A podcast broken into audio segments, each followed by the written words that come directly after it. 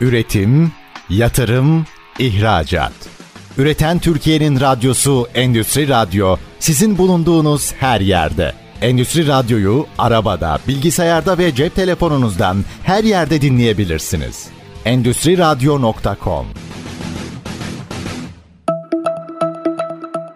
Mustafa Şapçı'nın hazırlayıp sunduğu E-Ticaret Notları programı başlıyor.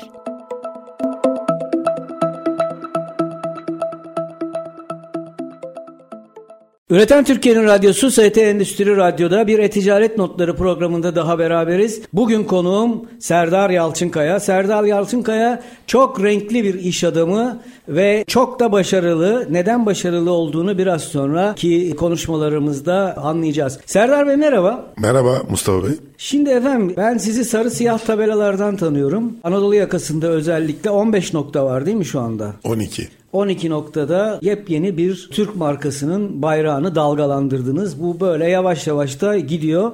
Ama bu arada siz bu işe başlamadan önce bir takım böyle karamsar tablolar çizenler vardı. İki günde kapatır gider. Ya orada da dükkan mı açılır?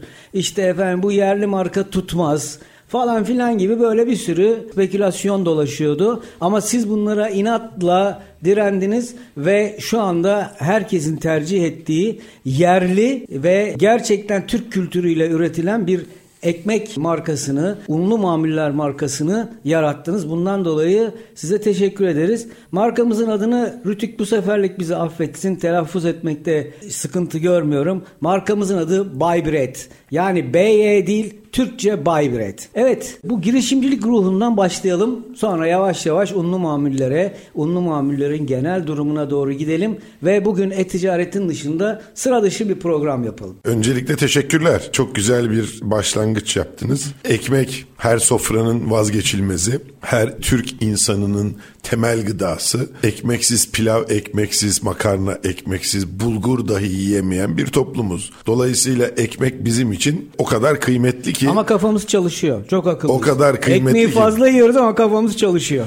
Hiç sorun yok. Ekmeğin içerisindeki proteinler, mineraller, vitaminler, zenginleştirilmiş ekmekler, işte onun içerisindeki diğer tahıllar, birçok besin maddesini alıyoruz. Onunla ilgili bir sıkıntımız yok. Türk toplumunun kutsal olarak gördüğü bir temel gıda maddesinden bahsediyoruz. Ekmek bizim için kıymetli. Elbette ki Türk kültüründe göçebe kültürdeki ekmek tarzıyla daha sonra yerleşik düzene geçtikten sonra Anadolu topraklarında Türk kültürüyle harmanlanarak ortaya çıkan ekmek çeşitlerin farklılık gösteriyor. Elbette ki Türk kültürünün içerisinde birçok tarım ürünü var, birçok tahıl var. Tahılların hepsinin farklı ekmekleri söz konusu. Ekmeğin tipi, katkısı, içeriği hepsi değişiyor. İşte içerisinde nohut mayalı olan var, tatlı mayalı olan var, ekşi mayalı olan var. İşte 24 saat mayalandırılarak pişirilenler var vesaire vesaire. Ekmekle ilgili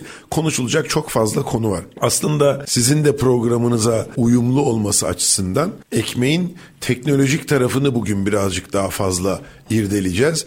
Ekmeğin dönüşümünü, ekmeğin tüketicilerindeki talep dönüşümünü aslında irdeleyeceğiz. Bununla ilgili olarak da teknolojinin ekmeğe ne şekilde uygulanabileceğinden bahsedeceğiz. Bundan önce tabii önce bir sektörü tanımak lazım. Yani ekmekçilik nedir? Bizim ekmekçilikle olan hikayemiz ne zaman başlamış? Bizim girişimcilik hikayemiz aslında 100 yılın üzerinde bir zamana geçmişe dayanıyor. Benim dedemin babası yurt dışında Rusya'da fırıncılık yapmaya başlayarak orada mesleği öğreniyor. Daha sonra 1917 Bolşevik ihtilalinden önce Türkiye'ye geri dönüyor. Arkasından İstanbul'da fırıncılık yapmaya başlıyor. Dedem fırıncılık yapıyor. Babam fırıncılık yaptıktan sonra işin teknolojik tarafı, makine tarafına geçiyor. Ve biz ekmek fırın makineleri üreten bir firma kuruyoruz.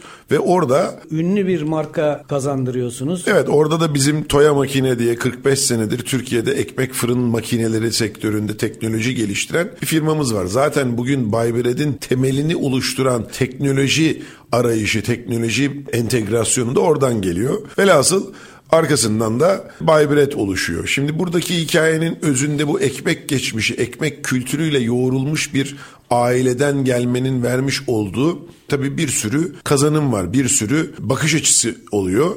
Şimdi bizim ekmek sektörünü Türkiye'de şöyle çok kısa bazı rakamlarla özetlemek istiyorum. Ekmek ve unlu mamullerin bir kere Türkiye'deki mali büyüklüğü yaklaşık 75 milyar dolar. Şimdi bu rakam neyi ifade ediyor? 75 milyar dolar dediğimiz rakam Türkiye'nin tüm enerji ithalatına denk bir rakamdan bahsediyoruz. Türkiye'nin ihracatına baktığımız zaman ekmek ve unlu mamuller hatta bunun içerisine unu da dahil edelim. Yani un ihracatını da dahil edelim. Toplam büyüklük işte 3 milyar 4 milyar dolar mertebesinde. Yani yerel piyasadaki ekmek ve unlu mamuller pazarının büyüklüğünü bir şekilde tanımlamamız gerekiyordu. Bu ona yarıyor. Burada Yaklaşık 50 bin işletme var bu işle iştigal eden. Yani fırındır, unlu mamuldür, pastanedir, börekçidir, baklavacıdır. 50 bin işletme irili ufaklı ve bu sektörde doğrudan istihdamın miktarı yaklaşık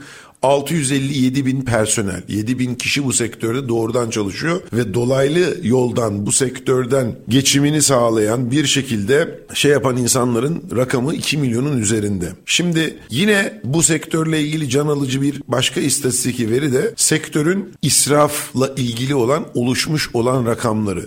Türkiye'de yaklaşık 3,5-4 milyar dolar civarında bir ekmek ve unlu mamul israfı var. Türkiye'de günde yaklaşık 4.9 milyon ekmeğin israf edildiği söyleniyor ve bu rakam dünyadaki 214 ülke arasında bizi 15. sıraya taşıyor. Yani israf konusunda, İsraf ekmek konusunda. ekmek israfı konusunda çok başarılı bir ülkeyiz yani. Şimdi bunların hepsini alt alta yazdığımız zaman Türkiye dünyada gün yani dünyada 700 milyon kişinin açlıkla mücadele ettiği bir devirden, dönemden geçiyoruz. Dolayısıyla israfa karşıyız ülkemizin yöneticilerinde olduğu gibi biz de israfa israfı nasıl önleyeceğiz? İsraftan kastımız ne? Biz israf ederken ham maddeyi de israf ediyoruz. Onu üretirken harcadığımız iş gücünü de israf ediyoruz. Onu üretirken kullandığımız enerjiyi de israf ediyoruz. Dolayısıyla biz israfın önüne geçtiğimiz takdirde, geçebildiğimiz takdirde o zaman biz Türkiye'de ciddi anlamda bir ekonomik verimliliğe katkı sağlayacağız. Bunu nasıl yapabiliriz? Teknolojiyle yapabiliriz. Türkiye'de ekmek ve unlu mamullerde %99 şu andaki üretim geleneksel yöntemlerle yapılıyor. Bu geleneksel yöntemlerin teknolojiye entegrasyonu çok önemli ve kıymetli. Bunun için tabii ki yatırım yapılması lazım. Tabii ki bunun için sektörün yatırımcılarının, müteşebbislerinin kendilerine vizyon katarak geleceğe yönelik gelişimler sağlaması lazım. Ama bu bir süreç işi. Bir anda sihirli değnek olmadığı için kimsenin elinde dokunup değiştiremiyor. Yine sektörün bir başka sorunu verimlilikten sonra personel sorunu. Sektörün geleneksel yöntemlerle üretim yapıyor olması gençlerin sektöre entegrasyonunda çok ciddi bir darboğaz yaratıyor. Neden? Çünkü üretmek demode bir iş maalesef. Neden böyle oldu peki? Üretmek neden demode oldu? Çünkü zor. Çünkü zahmetli, çünkü meşakkatli. Ekmek ve unlu mamul üretimi gece başlar. Gün boyunca devam eder ve dolayısıyla uzun saatler ve yorucu performanslarla, tempolarla çalışır. Teknolojik kullanımı olmayan bir üretimin artık çağımızdaki gençlerin tercih etmesi mümkün değil. Çünkü bir kere çağdaş eğitim almış gençler teknolojiyle harmanlanıyor eğitim süresinde. Siz teknolojiyi entegre etmediğiniz hiçbir sektöre gençleri entegre etmeniz mümkün değil. Gençlerin entegrasyonu bu nedenle teknolojinin olmadığı sektörlerde çok zor. Şimdi yine bu sektörle ilgili eğitim veren kurum yok. Yani bugün Türkiye'de ekmek ve unlu mamuller üretimiyle ilgili uzmanlaşmış bir eğitim kurumu göremiyoruz. Gıda, Babadan mühen- oğula geçen- gıda mühendisliği vardır, işte veteriner vardır, ziraat mühendisliği vardır, işte torna tesviye lisede vardır, matbaacılık vardır, elektrik elektronik vardır ama ekmek unlu mamullerle ilgili bir üretim yapmayı öğreten bir eğitim kurumu yok. Dolayısıyla 12 yıllık eğitimin mecburi olduğu bir ortamda liseden mezun olan, lise eğitimini tamamlamış bir öğrencinin ya da bir gencin, bir bireyin Türkiye'de hiç bilmediği bir alanda, meşakkatli bir sektörde, teknolojiyle entegre olmamış bir sektörde çalışmasını beklemek abesle iştigal olacaktır. Yine çalışma şartları da çok olumsuz. Çünkü neden?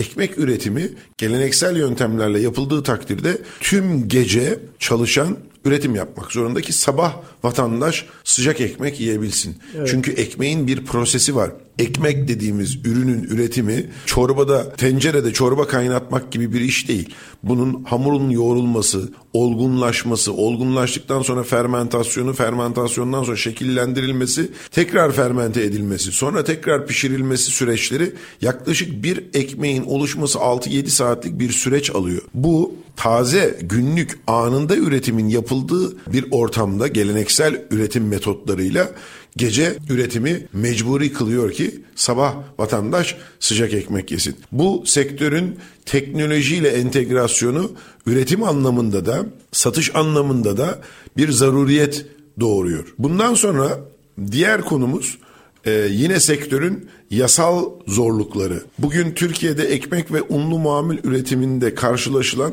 yasalarla ortaya konmuş bazı zorluklar var. Bunların başında... Burada hemen bir şey sormak istiyorum. Fırınlar ve fırıncılar direkt kaymakamlıklara bağlı değil mi? Kaymakamlıklar tarafından mı açılış kapanış saatleri ya da kriz ortamlarında yönetilmesi oralardan mı yapılıyor? Yani şöyle normalde ruhsat yönetmelikleri işletme ruhsatlarını belediyeden alıyorlar. Tarım il müdürlüklerinden gıda üretim izin belgelerini alıyorlar. Ancak özel durumlarda tabii ki valilik konuya müdahil oluyor. Ekmek zaten ondan bahsediyoruz. Fiyat belirlenmesinde bile, ekmeğin fiyatının belirlenmesinde bile bir özel yasal düzenleme var. Ekmek fiyatı fiyat tespit komisyonlarının onayladığı doğrultuda fiyatlar değişebiliyor. Bu komisyonda kimler vardır? İşte beşli komisyon diye tabir ediliyor. Burada üç tane kamu temsilcisi var. iki tane de sektör temsilcisi var. İşte esnaf odaları veya işte tacir odaları dediğimiz işte yine valiliğe bağlı ticaret il müdürlüğü, belediye mensupları vesaire gibi kişilerden oluşan bir beşli komisyon kuruluyor ve ekmeğin fiyatının belirlenmesini sağlıyor. Bu 2018 yılında yapılmış bir yasal düzenleme neticesinde her şeyin serbest piyasada olduğu tüm girdilerinin serbest piyasada olduğu, serbest piyasa koşullarında fiyatlarının belirlendiği enerji, elektrik enerjisi veya akaryakıt enerjisi, un, tuz, maya, şeker, tüm girdiler işte fındık, fıstık, aklınıza gelebilecek tüm ekmek ve unlu mamul girdileri serbest piyasada belirlenmesine rağmen fiyat bir komisyon tarafından belirleniyor. Yine yasal zorluklardan bir diğeri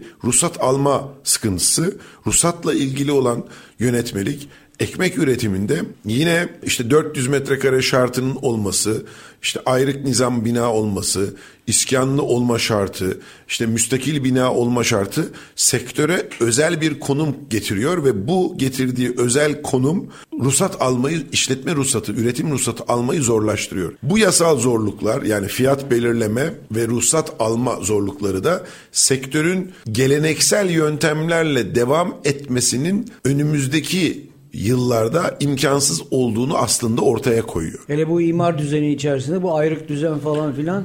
Yani çok tabii çok yani. büyük çok büyük sıkıntılar yaratıyor. Evet programımızın ilk bölümünün sonuna geldik. Sağ olsun Serdar Bey çok güzel bilgiler aktarıyor bize. Ekmek ve unlu mamuller konusunda. Dolayısıyla teknolojiyle de ilgili bazı bilgiler al- alıyoruz. Efendim bizden ayrılmayın. İkinci bölümde Serdar Bey ile hem girişimciliği hem unlu mamuller teknolojisini hem de genel anlamda piyasa şartlarını konuşacağız. Üretim, yatırım, ihracat. Üreten Türkiye'nin radyosu Endüstri Radyo sizin bulunduğunuz her yerde. Endüstri Radyo'yu arabada, bilgisayarda ve cep telefonunuzdan her yerde dinleyebilirsiniz. Endüstri Radyo.com Üreten Türkiye'nin radyosu ST Endüstri Radyo'da e, Sayın Serdar Yalçınkaya ile programımıza devam ediyoruz. Bugün konumuz biraz sıra dışı, bize göre sıra dışı. E-ticaret konuşacağımıza unlu mamulleri, teknolojiyi konuşuyoruz. Çünkü gündemde olan bir konu. Özellikle enflasyonun böyle koşturduğu dönemlerde bir tarafta fırıncılar ciyaklıyor, öbür tarafta tüketici sıkıntılarını dile getiriyor. Hem bunlara e, değineceğiz hem de teknolojiyi konuşacağız, yatırımları konuşacağız, girişimciliği konuşacağız. Evet Serdar Bey. Kaldığımız yerden devam Kaldığımız edelim. Kaldığımız yerden devam edelim de benim ilgimi çeken bir konu var. Mesela bütün fırıncılar Rizeli, bütün inşaatçılar, müteahhitler de Rizeli. Niçin bu iki zor işi Rizeliler seçiyor? Yani tabii Tabii aslında bunların hepsinin bir tarihsel sebebi var. Yani Rizelilerin mesleki olarak kendilerini geliştirdikleri alanların deniz nakliye işleri, fırın e, ekmek unlu mamul işleri ve inşaat işlerinde olmalarının temelinde coğrafi e, şartların çok önemli bir özelliği olduğunu biliyoruz. Bunun birinci sebebi Osmanlı döneminde ya da işte Türkiye Cumhuriyeti Devleti kurulmadan önce o yörenin insanlarının gurbet diye tabir ettikleri dışarıdan bir yerlerden gelir elde etme zaruriyetiyle iş yapmaya gittikleri bölgeler yakın coğrafyalardı. Ulaşımın daha kolay olduğu coğrafyalardı. Niye gurbete gidiyorlardı? Çünkü bizim oraların coğrafyası sarp, dik yamaçlardan oluşan, tarıma çok elverişli olmayan, hayvancılığın da zorlanılarak yapıldığı bir coğrafi ortam ve bu şartlar altında senede 6 ay kar altında olmak şartları ve yaşam koşullarını zorlaştırıyor. Dolayısıyla insanların geçimini daha iyiye, daha güzele taşıyabilmek için bir gurbet ve çalışma serüveni başlıyor. Burada da o dönemde dediğim gibi Türkiye'nin batısına gelmek yerine doğu tarafına gitmek çok daha kolay. Çünkü yakın coğrafyalar. İşte Rusya'ya gidiyorlar. Orada ekmek ve unlu mamuller işini orada öğreniyorlar. Daha sonra işte Türkiye Cumhuriyeti Devleti kurulduktan sonra Türkiye sınırları içerisinde seyahat etme zaruriyeti veya mecburiyeti hasıl oluyor ve onlar batıya doğru geliyorlar. Ulaşım şartlarının zor olmasına rağmen e, inşaat işi yine bizim insanların yöresel olarak zaten doğayla mücadele ederken kendilerini çok iyi geliştirdikleri bir alan. Deniz taşımacılığı zaten malum biliyorsunuz işte balıkçılık yapılır. Karadeniz hoyrat bir denizdir. Orada siz denizle mücadele etmeyi öğreniyorsunuz. Dolayısıyla taşımacılıkta da deniz taşımacılığında da Karadenizlerin etkin olduklarını görüyoruz. Bunların hepsi o coğrafyadan kaynaklanan aslında iş kolları. Yani bir başka Konyalı ya da işte bir başka Egeli'nin kendi coğrafi koşullarında kendini geliştirmesi bu tabii yıllar içerisinde oluyor. Belki yüzyıllar içerisinde olan gelişen bir süreçten bahsediyoruz. Kaldığımız yerden devam edecek olursak bizim ne konuştuk kısaca? Ekmeğin ve ekmeğin Türkiye ekonomisindeki etkilerini konuştuk. 75 milyar dolarlık büyüklükten bahsettik. Ekonomik verimlilikten bahsettik. Personel sorunlarından ve yasal zorluklardan bahsettik. Şimdi ticari konular değişiyor. Sizin de aslında e-ticaretle ilgili yapmış olduğunuz programlara burada birazcık da dokunuyoruz aslında.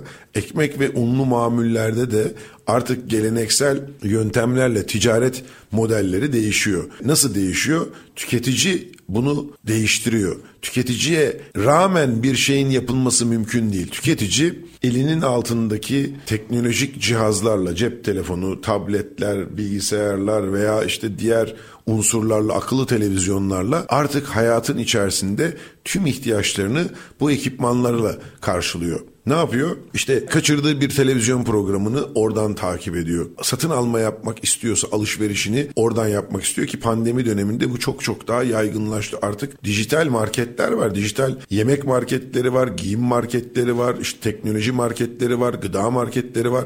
Hatta hatta mahalli geleneksel marketlerin dijitale entegrasyonunu sağlayan özel aracı kurumlar var. Taşıma şirketleri var. Günlük, anlık, çok hızlı veya hızlı taşımacılık yapan değişik kargo şirketleri var. Dolayısıyla teknoloji değişimiyle birlikte tüketici davranışları değişiyor ve tüm sektörler buna ekmek ve unlu mamuller de dahil olmak üzere bunlara entegre olma zorunluluğuyla karşı karşıya kalıyor. Bugün ekmek ve unlu mamullerde siz tezgahınızda perakende müşterinize tezgahınızdaki müşteriniz geliyor ürünü gözüyle görüyor, seçiyor ve işaret ederek o ürünü satın almak istiyor. Ama dijitaldeki müşterinizin ürünü görme, anlık tezgahınızdaki ürünü görme ve onu talep etme şansı yok. Orada bir resim 3 gün önce çekilmiş, 1 ay önce çekilmiş, 3 ay önce çekilmiş sadece ürünü simgeleyen bir resmi görüyor ve oradan ürün talebinde bulunuyor. Şimdi dijitalde başarı sağlamak teknolojisiz mümkün değil. Tezgahınızdaki herhangi bir ürünü müşterinize tezgahtan alıp gönderdiğiniz takdirde müşteriyi memnun etmeniz mümkün değil. Dijitalde müşteriyi memnun etmek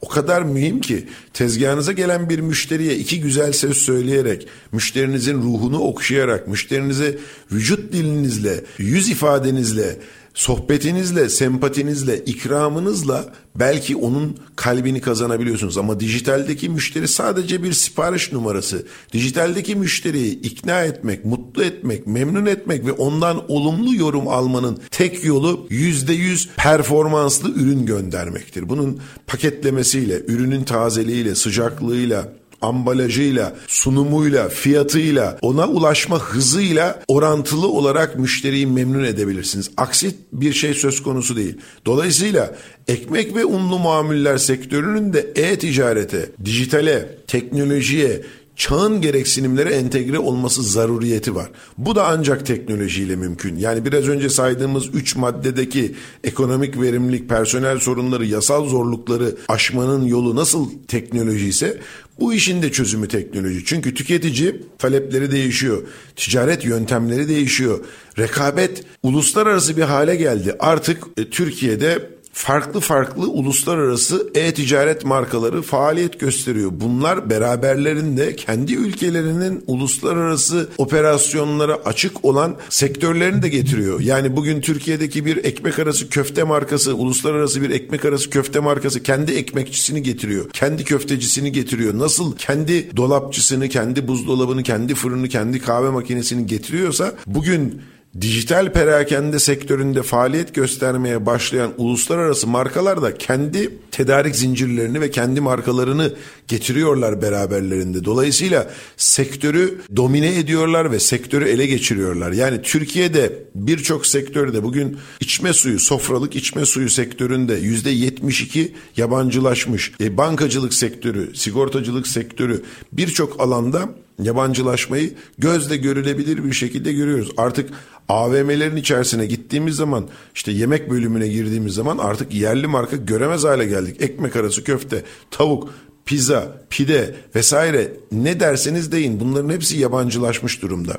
Biz ekmeğimizi teknolojiye entegre etmediğimiz takdirde yabancılara kaptırma gerçeğiyle karşı karşıyayız. O nedenle geleneksel yöntemlerle yapılan ekmekçiliğin teknolojik yöntemlerle yapılmasını sağlamak için bir teknoloji geliştirdik ve bunun yüksek teknoloji fırın modeli diye de bir isimlendirmesini yaptık. Yüksek teknolojiden kastımız nedir? Bugün günlük, taze, anlık üretim yapmayı zorlayan şartları zamana yayabilecek şekilde ekmek ve unlu mamullerin dondurularak içine katkı maddesi koymadan doğal yöntemlerle üretilmiş gıda maddelerinin dondurularak muhafaza edilmesi veya sevk edilmesini sağlamak. Bu yöntemle biz ekmeğin teknolojiye entegrasyonunu sağlayıp dijitalden düşünebiliyor musunuz? Bugün geldiğimiz noktada geldiğimiz teknolojide ulaştığımız nokta şu. Bir tüketici dijital perakende veya dijital marketten sipariş veriyor ve sipariş verdiği ürün onun için ona özel sadece ona ulaşacak şekilde pişiriliyor o müşteriye sıcak bir şekilde ulaştırılıyor. Bu mikrodalga teknolojisiyle de yapılmıyor. Isıtma sistemi değil. O müşteriye özel pişirilen ürünlerden bahsediyorum. Yani müşteri kurabiye isteyebilir, kek isteyebilir, ekmek isteyebilir, poğaça, simit, açma, börek, tayinli çörek veya sufle isteyebilir. Aklınıza gelen tüm ekmek ve unlu mamul çeşitlerini talep ettiği noktada o müşteri için özel pişirilerek gönderilen donukta muhafaza edilmiş, ön pişmiş veya hiç pişmemiş ürünlerden bahsediyorum. Bu hayal değil, gerçek uygulanıyor. Biz bunu marka olarak ortaya koyarken e, Türkiye'deki tüketicinin bu ürünün lezzetinden dolayı tercih etmeyeceğini siz yayının başında dediniz ki işte bu yürümez, gitmez, olmaz. Türkiye'de tüketicinin bir davranış şekli vardır, bir evet, alışkanlığı evet, vardır evet, evet. diye bize söyleyenler bugün geldiğimiz noktada tüketicinin gerçekten bu ürünleri tercih ettiğini görüyor. Çünkü yaklaşık 5 senedir mağazacılık yapıyoruz. Bunun Türkiye'de İstanbul'da olduğu gibi İstanbul dışında da uygulamaları var. Artık bu teknolojiyi kullanarak kendi fırınını dönüştüren işletmeler var. Kendi işletmesinin içerisinde bu teknolojiyi kullanarak müşterilerine ürün sunuyor. Yani bu bir gelişim. Gelişime karşı olmak, gelişime karşı koymak, gelişimin önünde durmak olanaksız. Millete rağmen, tüketiciye rağmen bir şeyin gerçekleşmesi mümkün değil. Çünkü tüketici her zaman haklı. Tüketici her zaman kendi tercihlerini ortaya koyuyor. Fiyat olarak Kalite olarak, hizmet olarak ve lezzet olarak. Biz lezzeti, ekonomiyi, hizmeti önceliklendiren, hijyeni ön planda tutan, doğal ham maddeleri sürdürülebilirliği ve erişilebilirliği sağlayan bu teknolojiyle tüketicinin önüne alışık olduğu lezzetleri, alışık olduğu lezzetler burada çok önemli. Alışık olduğu lezzetleri teknolojiyle sunuyoruz. Bugün Türkiye'de yaygınlaşmaya başlayan yabancı menşeli ekmek ve unlu mamul türevlerini görüyoruz. İşte tüketici kruvasan istiyor. Neden kruvasan istediğini de açıklarken şöyle söylüyor. Diyor ki poğaça benim midemi yakıyor diyor. Neden? Yanlış üretilmiş bir poğaça, yanlış ham maddeyle, evet, yanlış evet, prosesle üretilmiş bir poğaça tüketicinin poğaçadan uzaklaşmasına sebebiyet veriyor. Bu bir senaryo değil, bu bir gerçek. Biz bunu fiilen şu anda mağazalarımızda günde 2500 kişiye servis veriyoruz ve bunlardan duyuyoruz. Neden kruvasan istiyorsun, simit tercih etmiyorsun ya da poğaça ya da açma ya da börek bizim geleneksel lezzetlerimizi neden tercih etmiyorsunuz dediğimiz zaman işte böyle olumsuz tecrübelerinden bahsediyorlar. Ekmek ve unlu mamullerde üretim proseslerini yönetemediğimiz zaman çeşitliliği arttırdıkça o geleneksel üretim metotlarında ürüne hakim olamadığımız zaman olumsuz sonuçlarla karşı karşıya kalıyoruz. Bu şunu gösteriyor. Sektörün dönüşüm bir mecburiyeti ama nereye dönüşeceği, nereye evrileceği konusunda iki tane yol var.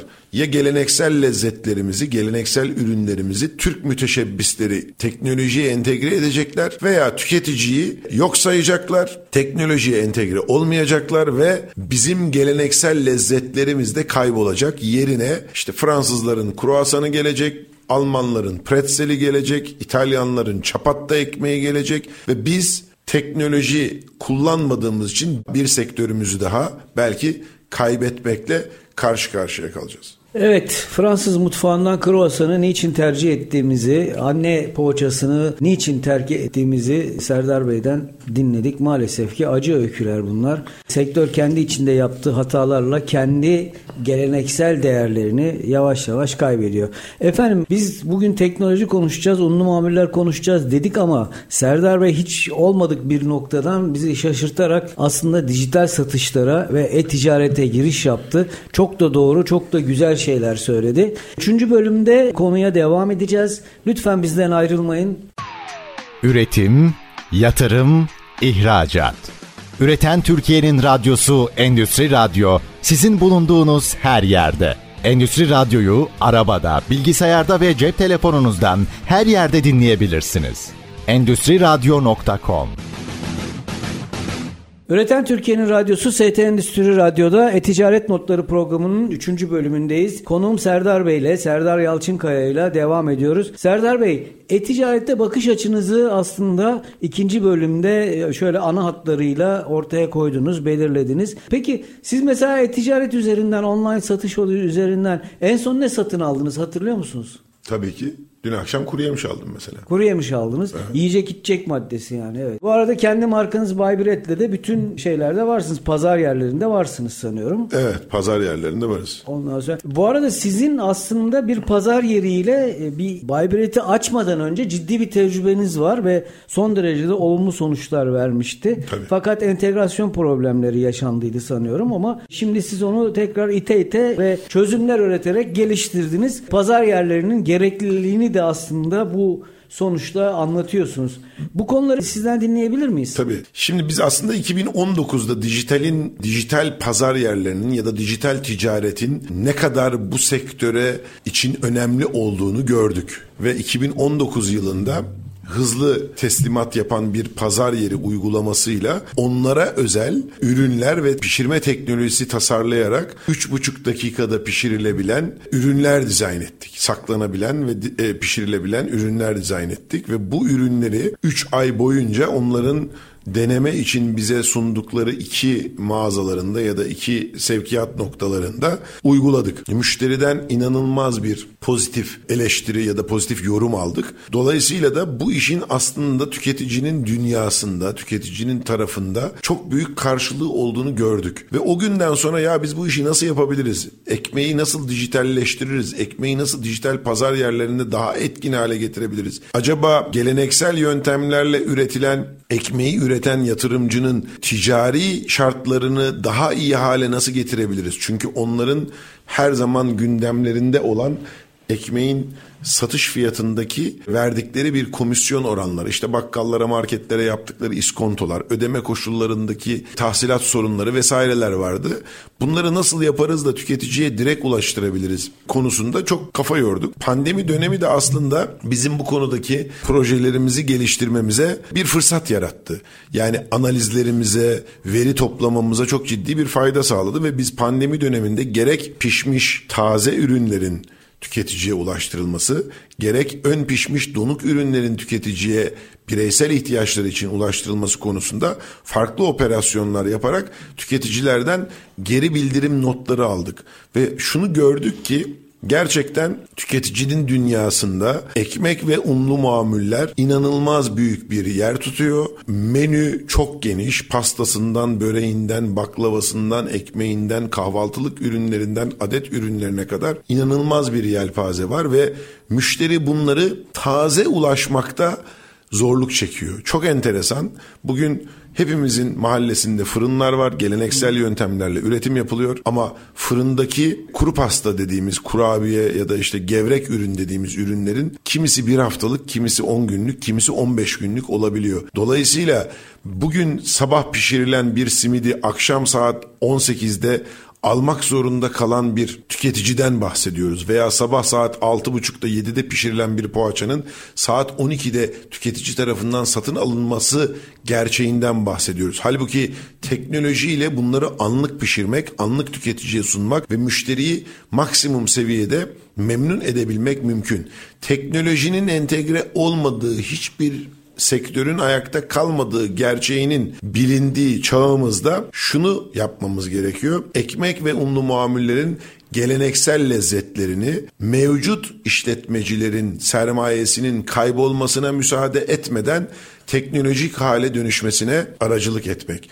Biz Türkiye'de ekmek ve unlu mamul sektörüne uzun yıllardır hizmet eden, uzun yıllardır teknoloji geliştiren bir aile olarak ve firma olarak bu konuda uzmanlaştık ve bu konuda kendimizi geliştiriyoruz. Yani e, sektörümüzde bir sorun olabilir. Evet sektörümüz şu anda zor günlerden geçiyor. İşte televizyonda her gün birileri çıkıyor bir konu hakkında ekmeğin fiyatı konusunda, ham madde girdileri konusunda, personel problemleri, ruhsat mevzuatları konusunda problemler gündeme getiriyor ve bunların nasıl çözülebileceği ile ilgili olarak çözümler arıyorlar. Ancak çözümlerin hepsi teknolojide aslında. Yani Teknoloji ve e-ticaret dediğimiz konular aslında sektörün tüm sorunlarını ortadan kaldırabilecek bir güce sahip. E-ticaret dediğiniz şey bugün ekmeği tüketen yaş grubu 15 ila 35 yaş grubu. 15 ila 35 yaş artık teknolojisiz bir şey yapmıyor. Şimdi 35 yaşının üstündeki insanlar akıllı telefonları kullanırken zorlanıyor, akıllı televizyonları kullanırken zorlanabiliyor veya onlara entegre olmak için çabalıyor. Ama zaten onlar ekmek tüketimi nispeten gençlere göre az olmak zorunda sağlık nedenlerinden dolayı. Dolayısıyla karbonhidrat neticesinde ekmeğin çoğunluğu ve enerji üretiyor. Enerjiyi tüketebilecek harekete ihtiyacı var. Yaş ilerledikçe hepimiz biliyoruz ki hareket kabiliyetimiz azalıyor. Eskiden 10 kilometre yürüyorduysak bugün bir kilometre yürüdüğümüz zaman ayaklarımızın altı şişiyor vesaire vesaire. Dolayısıyla teknoloji kullanan nesil ekmeği tüketen nesil. Eğer biz ekmeği teknolojik hale getirmezsek ekmeği tüketen gerçek tüketiciye ulaşmamız mümkün değil. Uluslararası markalar bunu görmüşler. Türkiye'de uluslararası markalar oluşturdukları pazar yerleri ve pazar yerlerinin içerisine entegre ettikleri yabancı menşeli markalarla ekmeğimize elini uzatmış durumda. Geleneksel fırıncılık, geleneksel üretici, geleneksel ekmekçi, geleneksel unlu mamulcü artık uyanmalı, ayılmalı ve sektörün ihtiyaçlarını, tüketicinin taleplerini artık zorlamamalı, onların ihtiyaçlarına karşılık vermeli. Bunu hem teknoloji, üretimde teknoloji entegrasyonuyla hem de satışta teknoloji entegrasyonuyla gerçekleştirmeli. Ürünlerini bireysel tüketicilerine taze, sıcak, erişilebilir, sürdürülebilir kalitede sunmalı. Evet. Mesela sizin bu söylediğinize ben çok canlı bir örnek yaşadım. Bana da şey aslında o dönemde komik gelmişti ama siz bunları anlattıktan sonra gerçekten kafamda bir takım taşlar oturuyor. Şöyle ki Uncular Caddesi'nde bir kafede oturuyorduk. Tam karşımızda da fırın var. Sokağın içerisine bir tane pazar yeri aracı girdi. Ondan sonra adam geldi bize adres sordu. Hatta biz tarif edemedik tam. Karşı fırına sordu. Elinde de iki tane ekmek vardı. Ondan sonra fırıncıdan aldığı adresle götürdü ekmekleri müşterisine teslim etti. Sipariş online bir siparişti. Sonra baktık ki yani fırıncının tam karşısındaki bir daireden verilmiş sipariş. Demek ki e-ticaret hayatımızın her yerine girdi. Artık ekmeğe de el uzattı. Sizin söylediklerinizle daha da ileride daha da farklı şeyler yaşayacağız. Sizin genel anlamda e, e-ticareti incelediğinizi biliyorum. Bu konuda da bir takım çalışmalarınız olduğunu biliyorum. E-ticarete bakış açınız nasıl? Bir de tabii yurt dışı tecrübeleriniz var. Yurt dışı tecrübelerinizle Türkiye'deki yaşananları bir kıyaslayabilir miyiz? Yani benim tabii yurt dışında yaşadığım dönemlerde e-ticaret diye bir kavram yoktu. Yani internet 1990'lı yıllarda yeni başlamıştı. Biz interneti öğrencilik yıllarımızda tanımıştık. Ama Türkiye'de geldikten sonra tabii dijitalleşme çok daha hızlandı. E şimdi zaman zaman yurt dışına gidiyoruz, seyahat ediyoruz. Oralara gittiğimiz zaman görüyoruz ki bu orada da çok yaygın olmuş bir sektör. Şimdi bazı sektörler aslında şöyle Türkiye'nin bazı konularda önemli şansları var. Bazı sektörler yeni oluşuyor. Yeni oluşan sektörlerde Türkiye eğer kendi gelişimini doğru bir şekilde yaparsa ve yaptığı o doğru gelişim sayesinde teknolojinin entegrasyonunu gerçekleştirebilirse dünyanın farklı ülkelerindeki farklı gelişmekte olan teknolojilere birebir aynı zamanda sahip olabilme lüksüne sahip. Örneğin otomotiv sektöründe elektrikli otomotiv konusunda ülkemizin yapmış olduğu yatırımlar gibi ya da insansız hava araçları konusunda ülkemizin yapmış olduğu yatırımlarla dünyada bugün insansız hava araçlarında Türkiye'nin söz sahibi olması gibi. Dijital e-ticaret konusu da aslında böyle bir konu. Yani Türkiye'de biz tüm sektörlerde e-ticarete entegrasyonla ilgili teknolojiye kafayı yorabilirsek ve e-ticareti Türkiye için Türkiye markalarıyla dünyaya taşıyabilirsek bu inanılmaz bir başarı hikayesi oluşturabilir. Yani bugün Türkiye'de Üsküdar'da veya Kadıköy'de bir genç gelip kruvasan istiyorsa ve bunu bulamadığı zaman e-ticaret üzerinden kruvasanı sipariş veriyorsa ve onu ulaşabiliyorsa biz neden Paris'teki bir adama simit satmayalım ya da Londra'daki bir adama ıspanaklı böreğimizi yedirmeyelim ya da neden Amerika'daki bir bireye tahinli çöreğimizi yedirmeyelim. Biz 2019 öncesinde çeşitli ülkelerde teknolojimizde çeşitli fuarlara katıldık. Şunu gördük ki Türkiye'nin mutfağı yani Türk mutfağı denilen bir gerçek var. Türk mutfağının içerisinde sadece kebap yok. Sadece et çeşitleri yok. Türk mutfağının içerisinde sokak lezzetlerinin arasında en önemli lezzetlerden bir tanesi simit. Bugün Türkiye'ye gelip de simit yemeden giden bir turisti düşünmek bile imkansız. Yani sadece sokak satıcılarının tezgahlarında simidi görüp ya bu nedir diye merak eden milyonlarca turist Türkiye'ye geliyor her sene. Ve bu insanlar kendi ülkelerine gittikleri zaman bu lezzeti belki arıyorlar, belki unutuyorlar, belki ulaşmak istiyorlar fakat ulaşamıyorlar. Dünyaya mal olmuş simidimiz, poğaçamız, böreğimiz, lahmacunumuz, pidelerimiz ya da bir sürü unlu mamulümüz var bugün baktığımız zaman. Biz bu lezzetlerimizi dünyanın her yerine taşıyabilecek bir vizyon ortaya koyuyoruz. Aslında Türkiye'nin 2023 hedeflerinde, 2053 hedeflerinde, 2071 hedeflerinde baktığımız zaman dış ticaretin ne kadar mühim olduğunu her gün, her daim, her platformda konuşuyoruz. Bunu e-ticaretle yapmak mümkün veya unlu mamul ihracatıyla yapmak mümkün. Bugün baktığımız zaman Türkiye'nin yılda un ihracatı yaklaşık 2.5 milyar dolar ama unlu mamul ihracatı dediğimiz bisküvi ve makarna uzun soluklu raf ömrü olan dayanıklı tüketim malzemelerindeki ihracatı da işte bir buçuk iki milyar dolar mertebesinde. Ama başka bir şey ihraç etmiyoruz ama bizim ekmeklerimiz, bizim poğaçalarımız, bizim simitlerimiz, böreklerimiz bugün Yunanistan dünyanın her yerine börek ihraç ediyor. Yani biz oturup bunu düşünmek zorundayız. Adam börek dedi bizim böreği aldı ihraç ediyor. E şimdi yani o zaman biz burada ne yapıyoruz? Bu sektörü temsil eden insanlar olarak bunun makinecisi, uncusu, gıdacısı, üreticisi olarak artık bizim de dünya ile entegre olabilmemiz lazım. Ve burada e-ticaret sorunuzun özünde e-ticaret olduğu için söylüyorum. E-ticaret inanılmaz bir fırsat sunuyor. Neden? Bugün Londra'da Piccadilly Circus'ta ya da Oxford Street'te ya da işte Kings Road'da veya herhangi bir ana cadde üzerinde bir mağaza tutup oradaki insanlara hitap ederek orada bir marka oluşturabilmek çok zor.